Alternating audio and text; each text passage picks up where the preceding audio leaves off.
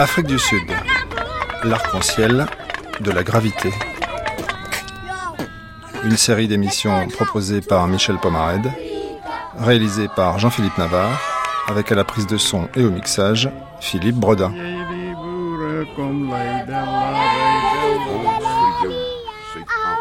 Bonjour. Toute la matinée, gros plan sur l'épidémie de sida qui touche de plein fouet la population sud-africaine. À midi, dans notre feuilleton Retour à Robben Island, vous entendrez le portrait à travers les archives d'Esther Jones, une domestique noire qui fut envoyée sur l'île en 1906 parce qu'elle était malade de la lèpre. La lèpre, maladie discriminante il y a un siècle, comme aujourd'hui le sida. À 11h, dans les oubliés de la Nouvelle-Afrique du Sud, vous ferez connaissance avec Gladys, une jeune mère de famille séropositive qui survit entourée de ses proches, malade comme elle, dans un township de Johannesburg. À 10h, dans le débat, nous essaierons de comprendre les causes de cette catastrophe sanitaire et les raisons du déni qui a entouré l'épidémie depuis l'avènement de la nation arc-en-ciel. Mais tout de suite, c'est l'heure de l'archive. Une voix nous guidera pendant cette archive, c'est celle de Zaki Armat, le leader du mouvement TAC, Treatment Action Campaign. C'est la principale organisation de lutte en faveur des droits des séropositifs et leur accès à des médicaments génériques. Zaki Armat est lui-même séropositif depuis 1990. Sa vie, c'est l'histoire d'une lutte acharnée pour vaincre la maladie, mais aussi les préjugés. Tula Siswe est la chanson qui console les gens affectés par le sida. Son message Un jour, les traitements seront accessibles à tous ceux qui vivent avec le VIH et le sida. Le mouvement TAC va se battre et nous allons réussir.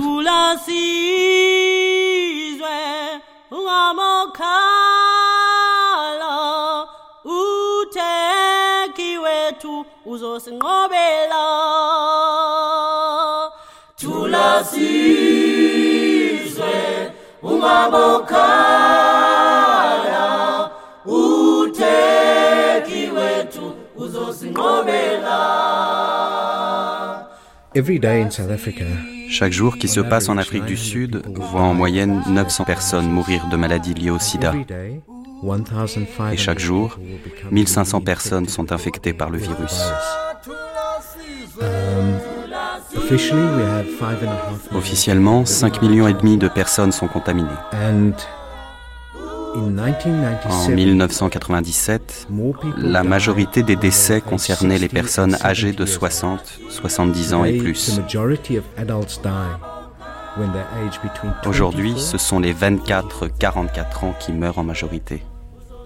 On sait cela grâce au certificat de décès établi par le gouvernement.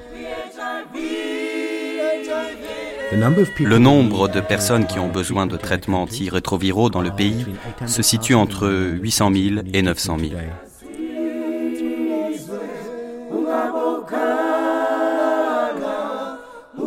When virus, where is your origin? You are dangerous and you are the killer. Toi, virus, quelle est ton origine? Tu es dangereux, tu es le meurtrier, tu es le destructeur, tu es l'exterminateur, tu n'as rien de joyeux, tu es le tueur, tu sèmes la violence sur ton passage, tu frappes une seule fois, au diable le sida. Tu es atroce, tu es comme un loup dans la bergerie, tu es un serpent venimeux. Camarades, faites le choix d'une vie meilleure pour éviter la mort, mettez des préservatifs, je répète, mettez des préservatifs. Let us use condoms. Let us use condoms. Condoms. Condoms. Condoms. Tula tula sizwe. Tula tula tula sizwe. Ungabokala. Uteki wetu uzosinqobela. Mon nom est Zaki Armat. Je travaille pour TAC, Campagne d'action pour le traitement, une organisation qui se bat pour les droits des séropositifs et surtout pour l'accès au traitement et les services de prévention. Aujourd'hui, tout le monde en Afrique du Sud vit une forme de soulagement parce que le gouvernement, pour la première fois, s'est assigné un objectif précis et ciblé. Qui consiste à secourir 80% des gens qui ont besoin de traitement d'ici à 2011. Cela veut dire fournir des traitements à un million et demi de personnes d'ici à cette date. Uh, uh, Le gouvernement se donne aussi pour objectif de faire baisser les taux d'infection. C'est la première fois que nous ressentons un réel espoir. Malheureusement, il arrive après une guerre douloureuse et inutile que l'on aurait pu éviter.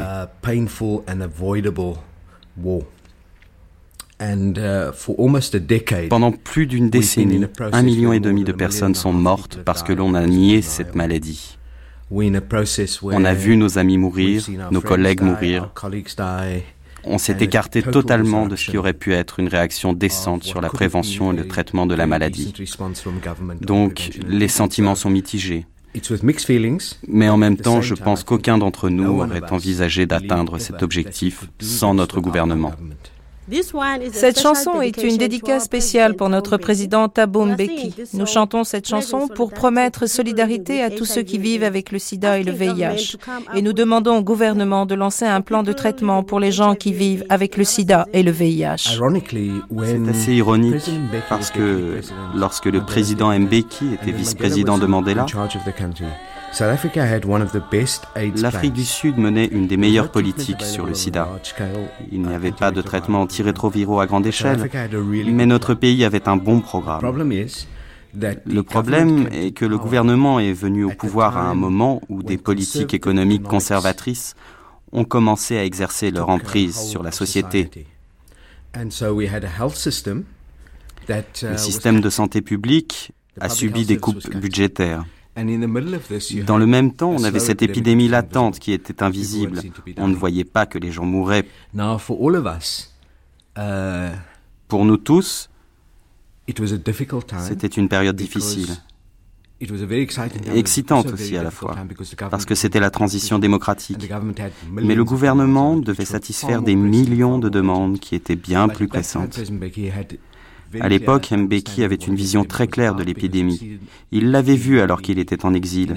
Il savait ce qu'il fallait faire. Ce qui est regrettable, c'est qu'alors qu'il était vice-président, il y a eu une commission mixte qui a été mise sur pied par les États-Unis et l'Afrique du Sud. Elle s'appelait la commission bilatérale. Al Gore en était le directeur et Thabo Mbeki était le vice-président. Dans cette organisation siégeait aussi notre ministre du Commerce et de l'Industrie. À l'époque, notre ministre de la Santé avait décidé que les médicaments soient accessibles pour toutes les bourses. Elle a fait voter la loi médicaments Cette loi stipulait qu'elle obtiendrait des génériques pour tous les médicaments. Uh, Elle devait s'assurer que les médecins ignorent les initiatives perverses des industries pharmaceutiques. et enfin que pour tous les médicaments non brevetés, dont le copyright appartenait encore à l'entreprise, elle se réservait le droit, pour l'intérêt général, de veiller à ce que ces médicaments soient à la portée des revenus modestes.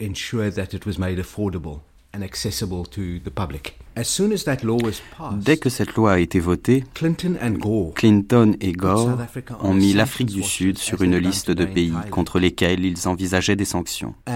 Nous savons, au vu de l'histoire de l'apartheid, qu'il a fallu attendre 40 ans pour que le Congrès américain et un président américain mettent le régime apartheid sur une telle liste pour lui imposer des sanctions. Mais il a seulement fallu trois ans pour qu'un président démocrate américain inscrive une Afrique du Sud démocratique sur cette liste, pour la seule raison que notre pays essayait de venir en aide à son peuple.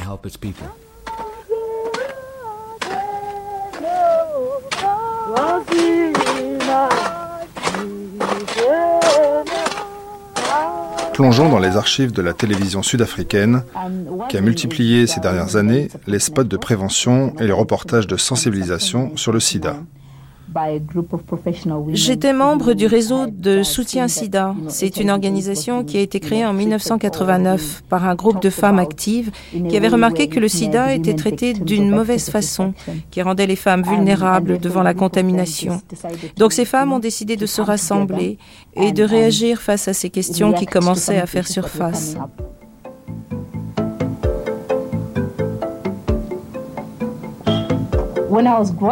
Quand j'étais jeune, je ne me considérais pas féministe. Mais maintenant que j'ai commencé à connaître la vie, j'ai arrêté ma position sur le type d'idéologie que je peux affronter.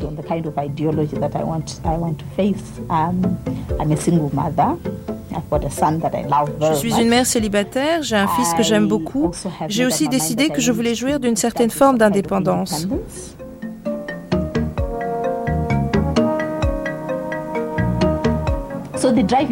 Ce qui me pousse à agir, c'est vraiment l'idéologie que j'ai adoptée.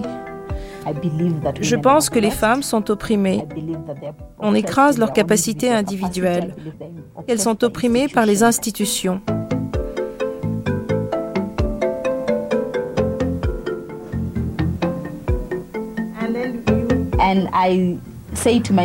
Je me dis, avant de pouvoir approcher des femmes pour leur dire, laissez-moi vous soutenir et faciliter votre épanouissement, je dois m'épanouir moi-même avant. Donc la motivation, c'est que je ne suis pas encore épanouie. J'ai encore de nombreuses difficultés pour m'imposer, pour être différente. Je pense qu'avoir le sida, c'est être dans un monde complètement différent. C'est quelque chose que tu subis chez toi, quelque chose auquel tu fais face au travail, que tu affrontes au sein de ton propre cercle social. Et vivre tout cela sans aucune forme de soutien, c'est risquer l'épuisement total. Je m'approche du stade où je me dis, je frôle l'épuisement total.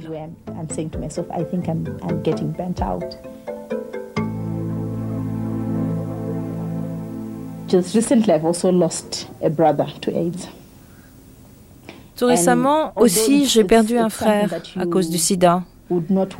C'est quelque chose que je ne voulais pas aborder en public parce qu'à de nombreux égards, la mort de mon frère a changé mon regard sur le VIH et le sida.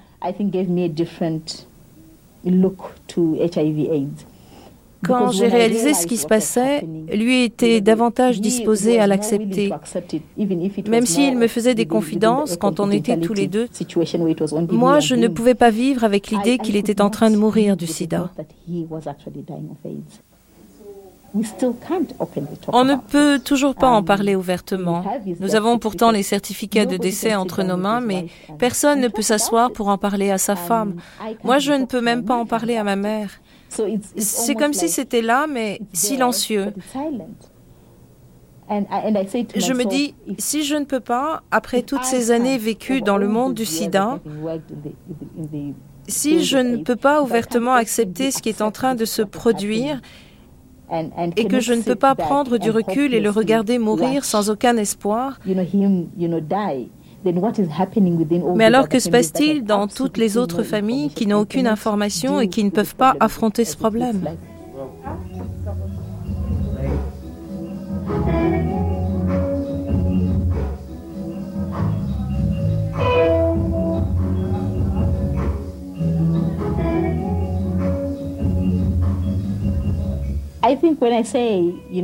Quand je dis je suis en danger, je suis une personne à risque, vous savez, j'ai eu des rapports dans le passé où je n'avais pas vraiment pensé au sida comme une question qui était importante et qu'il fallait que je fasse quelque chose. J'ai encore des rapports maintenant. J'essaie de me protéger au maximum. Mais je pense qu'il y a des moments spécifiques où l'on baisse la garde. C'est lors de ces occasions que l'on commence à se dire, mais qu'est-ce que ça veut dire pour le long terme? Je me dis toujours que j'ai été dans le monde du sida pendant tellement d'années que je suis capable d'écrire des brochures sur une vie sexuelle sans danger. Mais je ne peux pas parce que je pense qu'il y a beaucoup plus de choses qui se passent dans une relation. Les émotions, par exemple.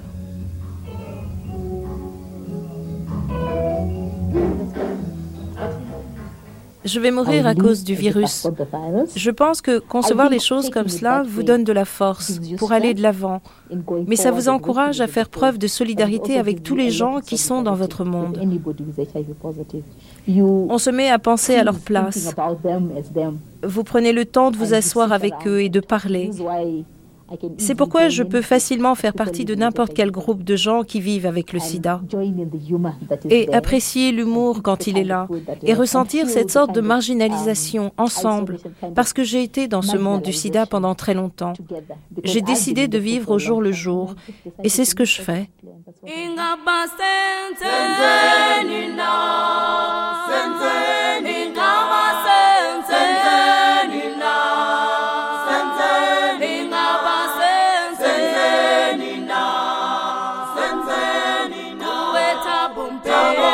Zaki Armat, le leader de TAC.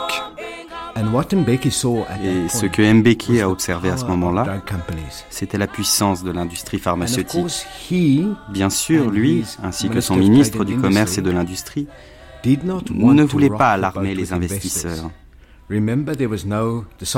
L'Union soviétique n'existait plus, le mur de Berlin s'était effondré. Cela a créé un climat qui n'était pas propice aux interventions de l'État. Ce nouveau gouvernement devait notamment prouver qu'il était capable de gérer le pays. Notre pays avait hérité d'une énorme dette intérieure, pas d'une dette extérieure, mais intérieure. Donc il s'est consacré à la réduction de cette dette. Il ne voulait pas froisser les investisseurs et les puissances commerciales. La deuxième chose est que lorsque Mbeki est devenu président, son projet pour l'Afrique était de mettre à jour une renaissance africaine.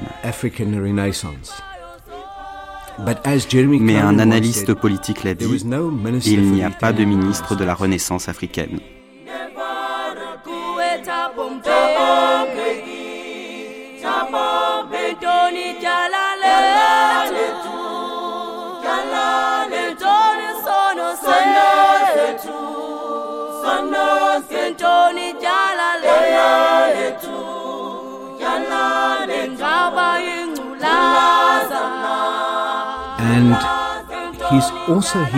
Et pour ce qui est de l'analyse du continent africain par Thabo Mbeki, c'est quelqu'un qui se situe en dehors du continent parce qu'il a passé la plupart de ses années d'exil en Europe. Il se situe aussi culturellement à l'extérieur du continent. parce que les seules personnes qu'il ait vraiment connues sont des gens du calibre de Mandela, Sisulu, son père, Oliver Tambo, etc. L'image de l'Afrique à laquelle il a dû constamment faire face quand il était en exil, c'était un continent composé de criminels, de malades, de mendiants, où régnait une approche laxiste de la sexualité. Et là, vous aviez une épidémie qui était une concentration de tous ces éléments. Un seul virus qui soudainement transforme les gens en de pauvres malades qui se donnent au sexe sans réfléchir. Dans un tel contexte, avec une épidémie invisible, avec des revendications pour le droit aux médicaments, la puissance des industries pharmaceutiques, la crainte de fournir des traitements au coût de l'époque,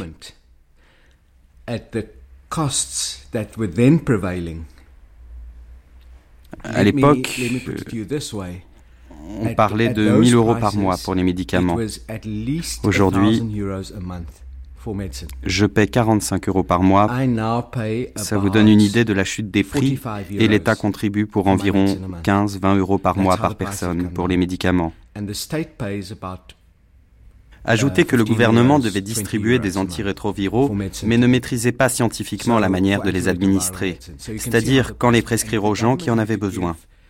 En résumé, si le gouvernement avait décidé la distribution, il aurait dû y consacrer plus de la totalité du budget de la santé. Il est évident qu'à l'époque, il essayait de réduire le budget.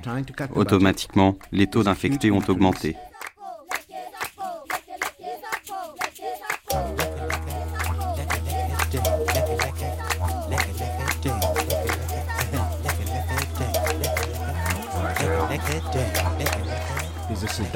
Il y a une idéologie séduisante qui consiste à dire Comment se fait-il que tant d'Africains meurent de cette maladie? Um, Vous nous stigmatisez. Gardez à l'esprit le projet de Mbeki d'unifier le continent. Si vous ajoutez la puissance de l'industrie du médicament, à la fin, ça devient très complexe. Il n'y a pas d'explication simple, mais il est devenu un idéologue de la négation du sida. Malheureusement, ce qui s'est passé ensuite est que l'ANC, qui est la force politique majeure en Afrique, et surtout en Afrique du Sud, eh bien, l'ANC est devenu un parti qui vit sous le règne de la gérontocratie, um, sous le règne d'hommes âgés. C'est un parti empreint de stalinisme. Uh, Les dirigeants ont toujours raison, le parti a toujours raison, Um, son chef en particulier. C'est un parti qui a été clandestin, non par choix, mais par obligation du fait de la brutalité du régime apartheid. Toutes ces choses rassemblées créent un environnement propice à la théorie du complot. Et là, vous arrivez à cette énorme contradiction. La force qui a donné au pays sa plus grande libération est aussi la force qui en soi est terriblement vieux jeu. um, Et de ce point de vue, il est très difficile de s'attaquer à ce sujet dans le parti. Si vous prenez notre ministre de la Santé,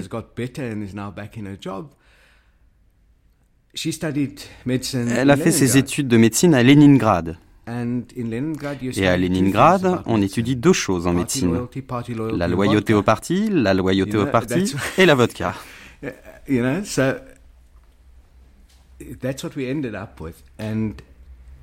Ça peut faire rire, et moi j'en ai ri, parce que sinon, autant se suicider tout de suite.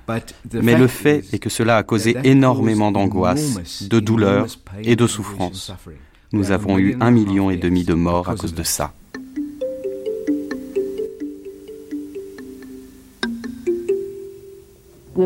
On nous a toujours dit de ne pas parler de ces sujets parce que si l'on commence à parler de choses liées au sexe, alors vous n'êtes pas une femme respectable.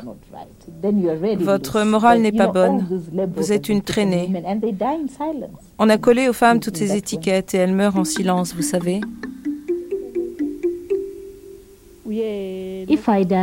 Si je meurs, qu'adviendra-t-il de mes enfants et de ma maison? Je n'ai pas d'enfants assez âgés pour me remplacer et les filles s'enfuient. Donc cette maison va tout simplement disparaître. Il n'y aura personne pour s'en occuper. Ce sont des choses qui m'inquiètent.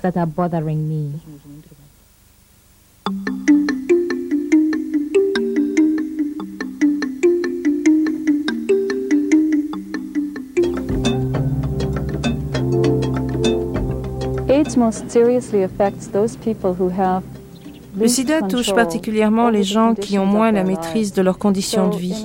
Donc en Afrique, les femmes sont davantage touchées que les hommes.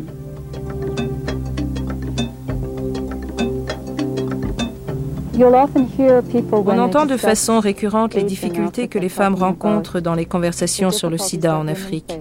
Elles ont moins de pouvoir dans leurs relations avec les hommes.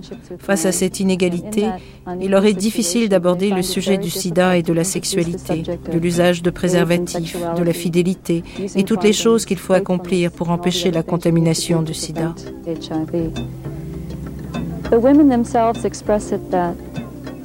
Les femmes expriment le fait que leur manque de droits dans cette situation est une menace pour leur vie.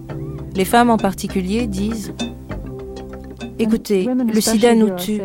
Ce n'est pas parce que l'on est des prostituées ou parce qu'on couche à gauche, à droite. La plupart des femmes attrapent le sida par leur mari à qui elles sont fidèles. Je pense que le sida a donné une nouvelle impulsion au combat pour la santé et pour les droits de l'homme. Ce combat me tient vraiment à cœur. On entend fréquemment l'affirmation selon laquelle les femmes accomplissent 80% des tâches les plus difficiles au champ. Porter l'eau, planter et récolter la moisson, porter le charbon et accomplir tout le travail ensuite pour la famille.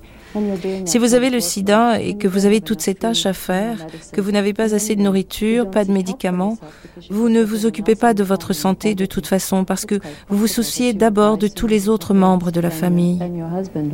Il est plus probable que vous mouriez du sida avant votre mari ou votre conjoint. Bien sûr, s'il est mourant, sa femme s'occupera de lui, mais tout le monde ici sait que quand la femme meurt, l'homme est souvent absent. Si elle ne compte pas de femme dans sa famille, alors personne ne lui apportera des soins. Cette chanson concerne les mères qui ont le sida. Elle appelle les industries pharmaceutiques à baisser leurs prix et à donner de l'espoir aux gens qui vivent avec le VIH et le sida. The song is Tula Mama. Tula Mama, Tula, Tula Mama, Tula, Tula Mama, Tula, Tula Mama, Tula, Tula Mama, Tula, Tula Mama, Tula, Tula Mama, Tula. Tula mama tula. Samtata. Samtata. Sambeka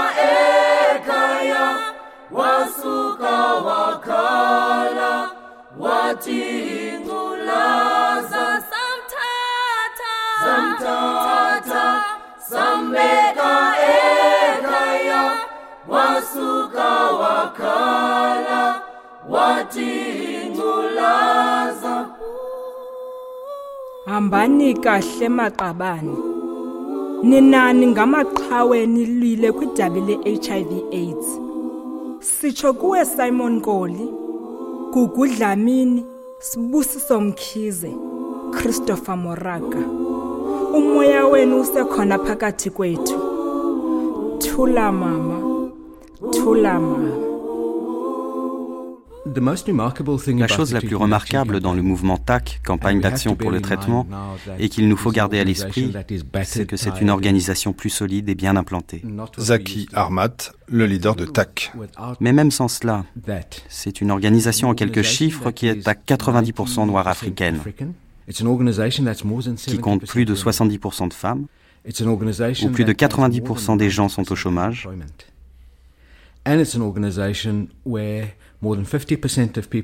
et enfin, c'est une organisation dont plus de 50% des membres vivent avec le virus et dans laquelle la moitié des femmes ont été violées.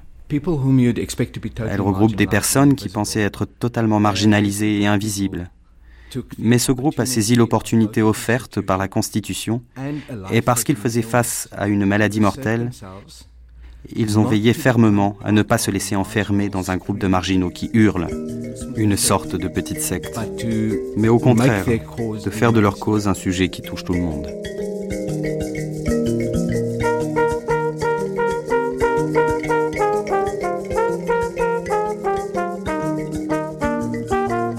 Extrait du documentaire Un ruban rouge autour de ma maison, où le difficile dialogue dans une famille entre une mère séropositive, son mari et leur fille.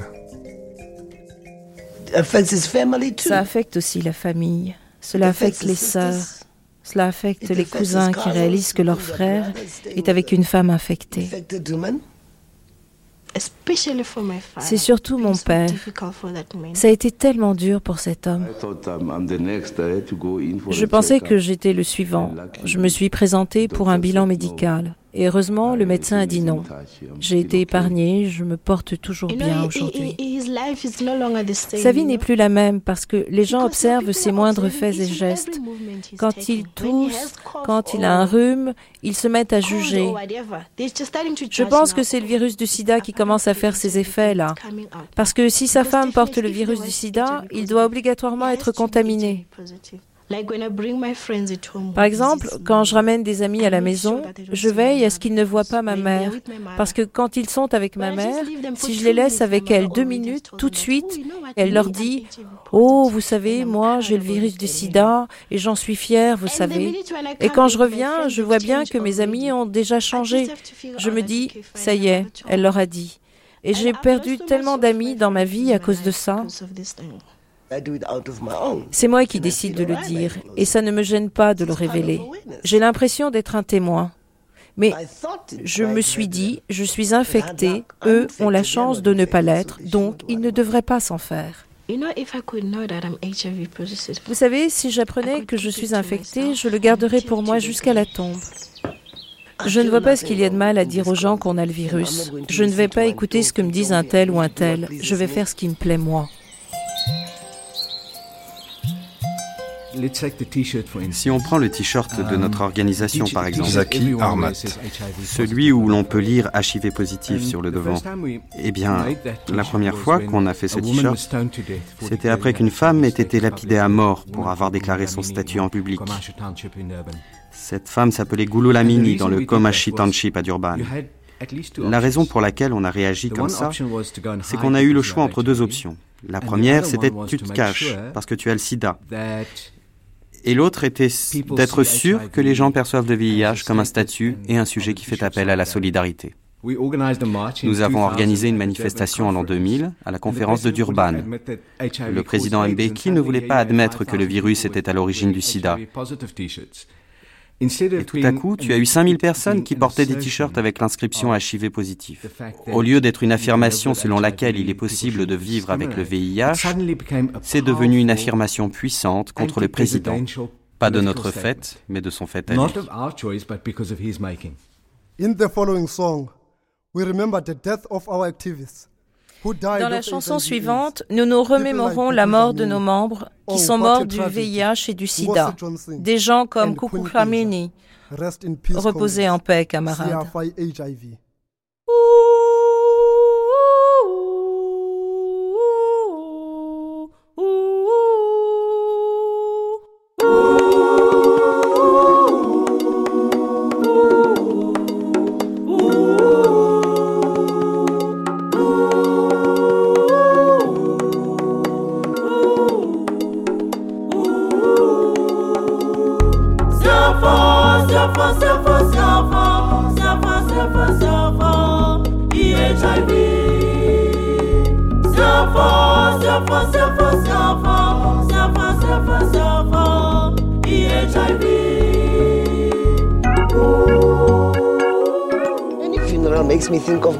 Quand je vais dans un cimetière, je pense à mes funérailles.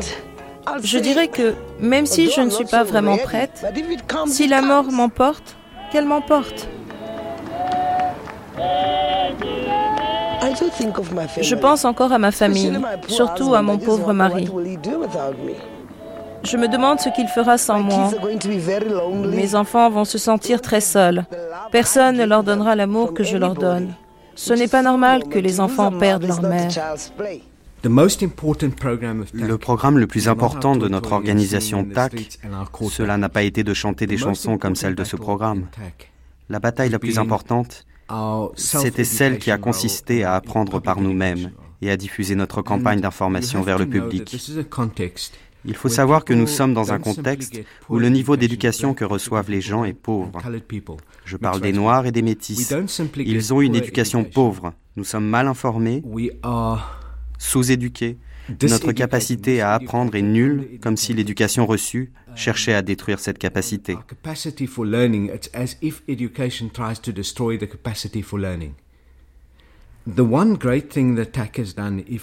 La chose que notre organisation a réussi à faire, most of the people, c'est que des gens ordinaires, et surtout des femmes, comprennent désormais mieux ce que représente le sida, mieux que notre commission de santé Medical nationale, Research Council, and better mieux than que more notre than commission de recherche médicale, et mieux que the plus de medical la moitié de la profession médicale.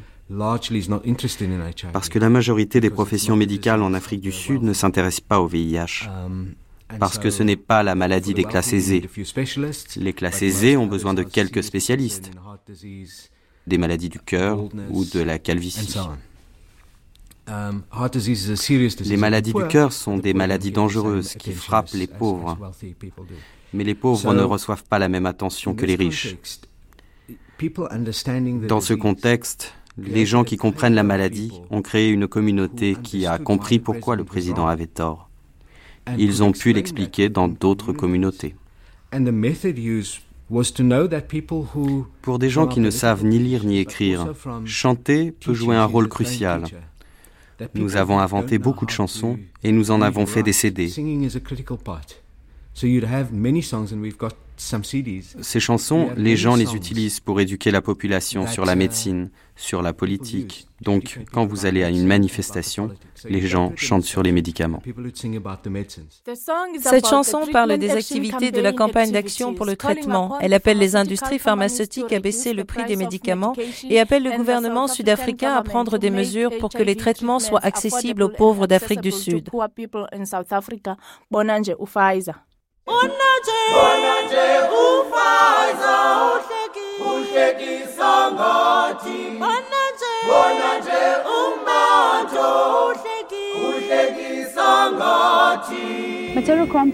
Matero Compound. A une population de plus de 100 000 habitants. Et vous savez, il y a toujours beaucoup de problèmes dans des townships qui comprennent autant de monde, des problèmes sociaux, des problèmes médicaux, des problèmes physiques et même des problèmes d'hygiène. Reportage dans un bidonville de Lusaka, dans le pays voisin, la Zambie.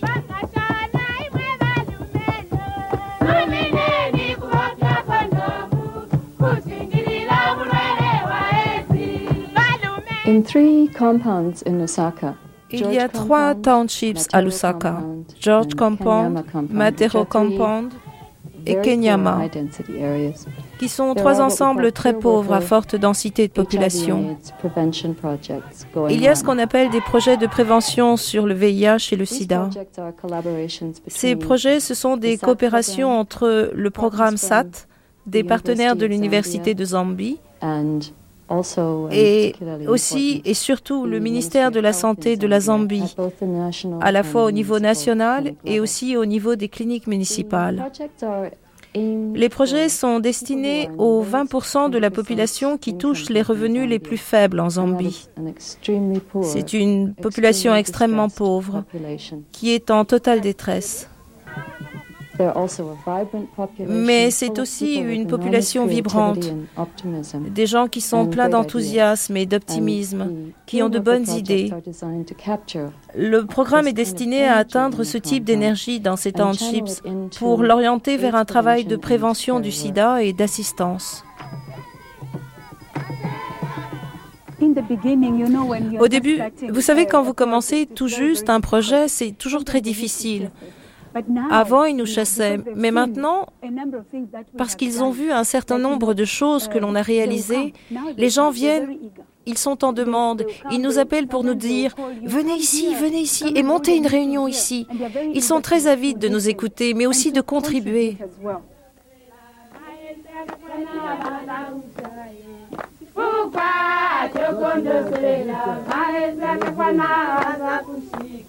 Je vais vous donner l'exemple des réunions dans les foyers.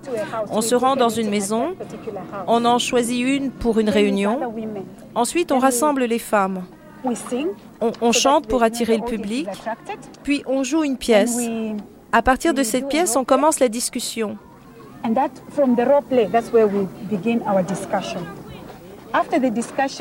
Après, on leur dit exactement où elles peuvent nous trouver, de telle sorte qu'au moindre problème, elles peuvent venir nous voir.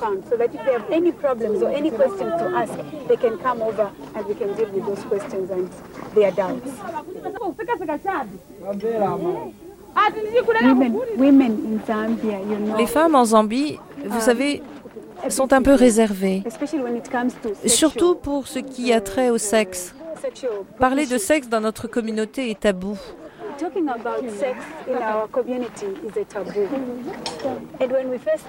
Au début, elles étaient timides. Tu posais une question, elles ne te répondaient pas. Mais par la suite, quand on a commencé à jouer les pièces et les personnages, cela les a motivées. Quand on posait des questions, elles commençaient à sortir de leur carapace.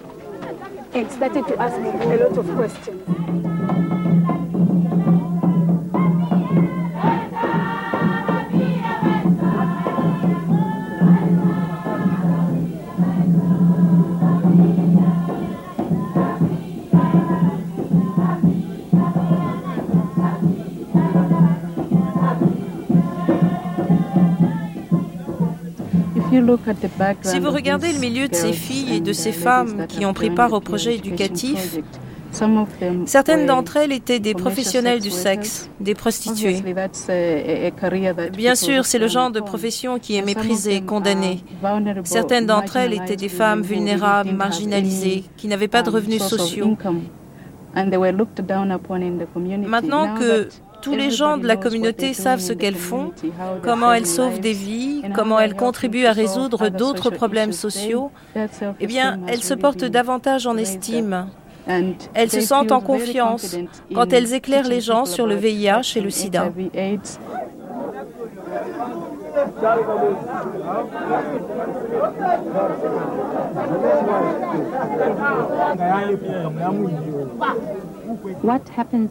Ce qui se passe, c'est que quand on commence un programme dans une communauté donnée, ils cherchent des gens qui ont des maladies transmissibles. Ce que l'on a remarqué, c'est que 18 mois après le lancement du programme, le taux de maladies sexuellement transmissibles a diminué. À George, ici à Lusaka, on a remarqué que ces maladies ont baissé de 60%. Dans d'autres endroits, ça a baissé de 53%. Donc ça montre que ces projets ont un impact.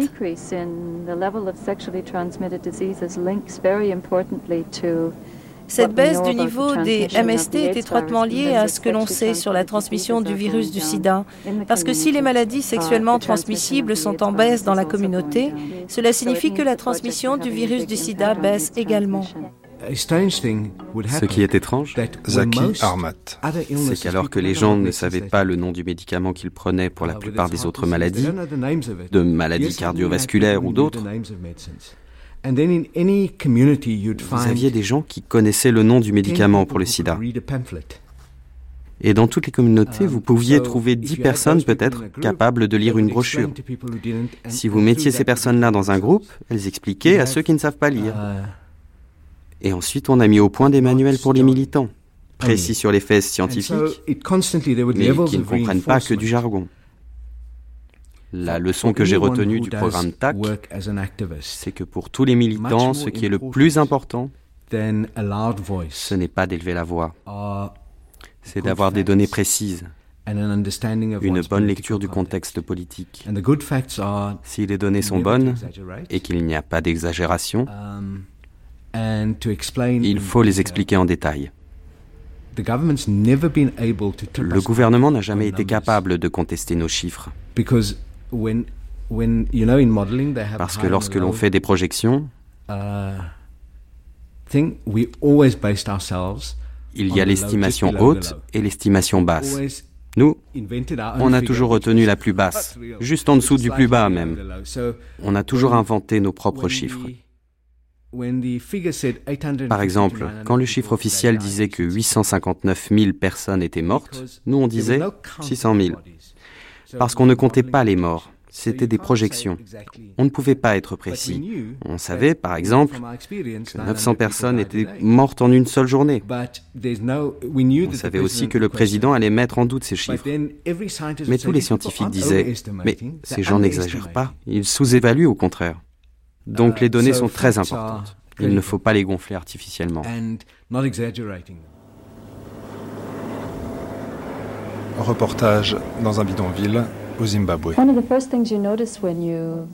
Une des premières choses que l'on remarque quand on se rend à Marabinda, qui est dans le centre d'une zone très sèche appelée Bwera, c'est que l'on voit beaucoup de femmes, beaucoup d'enfants et des personnes âgées, mais vous voyez peu de travailleurs, parce que les hommes sont partis pour chercher du travail, ils ont migré. Donc les femmes restent pour faire de la culture de subsistance. C'est juste pour survivre. Elles sont extrêmement pauvres. C'est un endroit où les gens reviennent quand ils découvrent qu'ils ont le virus du sida. Ils reviennent pour mourir. C'est un endroit où les femmes vont s'occuper d'eux. Un nombre extrêmement important d'enfants sont contaminés par le sida. Les parents sont déjà morts. Souvent, les femmes qui restent, ce sont des grands-mères dont les enfants sont morts et qui se retrouvent avec leurs petits-enfants. Dans cette région, il y a un hôpital qui s'appelle Hôpital Marabinda. Il a commencé à fournir des soins et à mettre en place des visites à domicile pour les patients qui avaient le virus du sida. Et très vite, ils ont mené une large palette d'opérations de soutien pour les gens contaminés.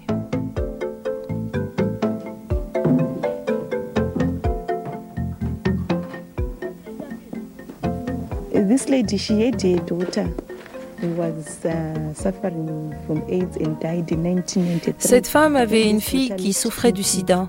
Uh, Elle est morte en 1993. Sa fille lui a laissé deux enfants. L'un de ces deux enfants était en mauvaise santé depuis la mort de sa mère. Elle avait constamment des infections.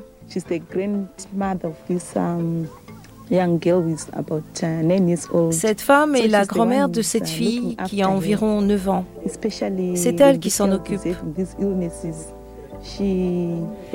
Elle a fort à faire parce que c'est aussi une mère. Elle doit s'occuper de ses propres enfants. uh, Elle a perdu son mari l'année dernière.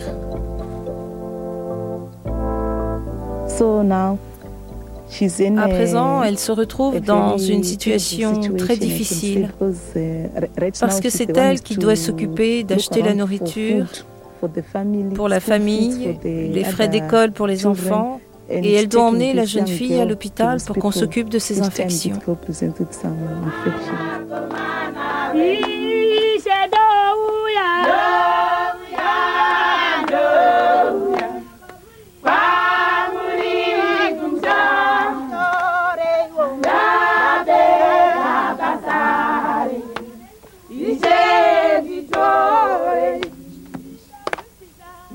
Le groupe de soutien est un groupe pour les veuves. Leurs maris, pour la plupart, sont morts du sida. Uh. Les femmes de ce groupe se retrouvent souvent ensemble et essaient de se soutenir les unes les autres. Elles essaient de monter des projets lucratifs parce que it's, ce uh, sont elles, ces mères, qui doivent nourrir leurs enfants. Nous avons rejoint le programme de soutien à domicile parce que mon mari était malade. On a tous les deux fait des prises de sang. Ils ont conclu que l'on était tous les deux contaminés par le virus. Une fois qu'on l'a su, c'est là que les gens ont commencé à nous rendre visite.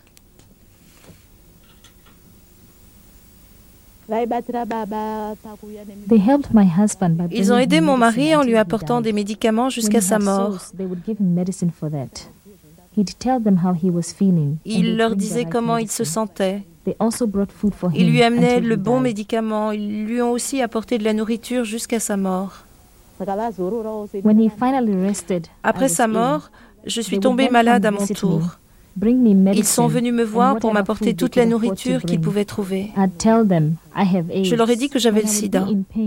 Quand je souffrais, vraiment beaucoup, je ne montrais pas à mon mari que je lui en voulais parce qu'il était malade. J'ai continué à souffrir après sa mort. Je lui en veux toujours parce que sans lui, je n'aurais pas eu cette maladie. Quand j'ai commencé à rencontrer d'autres veuves, on se parlait, on s'aidait, on devenait plus fortes ensemble. Je me suis rendu compte que je n'étais pas la seule, nous étions très nombreuses. Quand il est mort, je me suis demandé comment je pouvais élever ma famille. On faisait pousser des légumes, on travaillait dur à tout planter dans les champs. Quand j'étais trop malade, mes enfants continuaient à travailler dans les champs.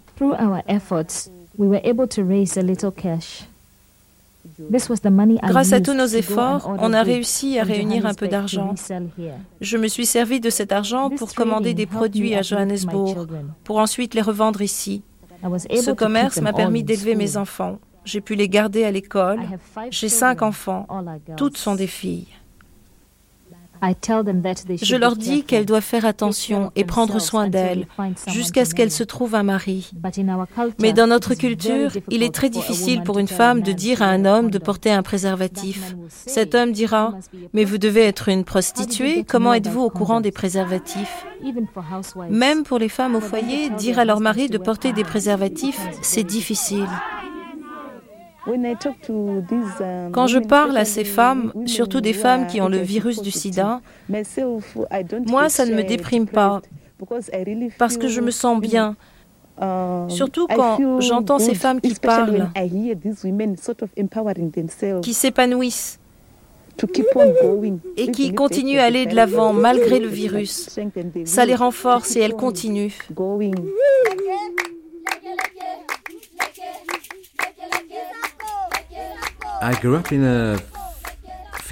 J'ai grandi dans un environnement pauvre et difficile. Dans un environnement qui était patriarcal et matriarcal à la fois. Les femmes dominaient les hommes, ils étaient vieux, c'était très difficile.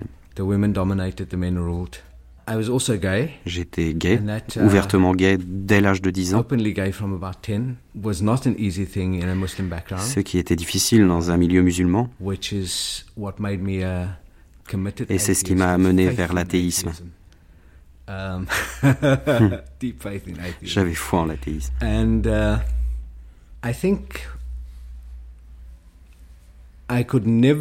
Je pense que très longtemps, je n'ai pas su distinguer la différence entre la culpabilité et la conscience. Je mélangeais les deux. J'avais un sentiment de culpabilité parce que je croyais ne pas bien faire ou pas assez. Une souffrance combinée au fait de développer une conscience sur ces questions. Je pense que c'est ce que beaucoup de gens font quand ils sont très jeunes.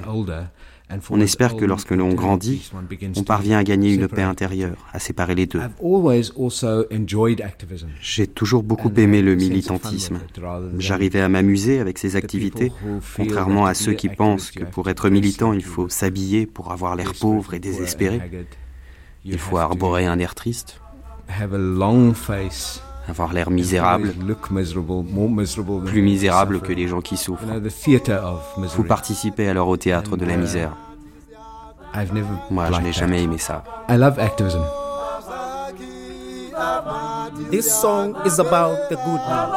Cette chanson parle de bonnes nouvelles quand Zaki Ahmad a importé de façon illégale le biozone de Thaïlande.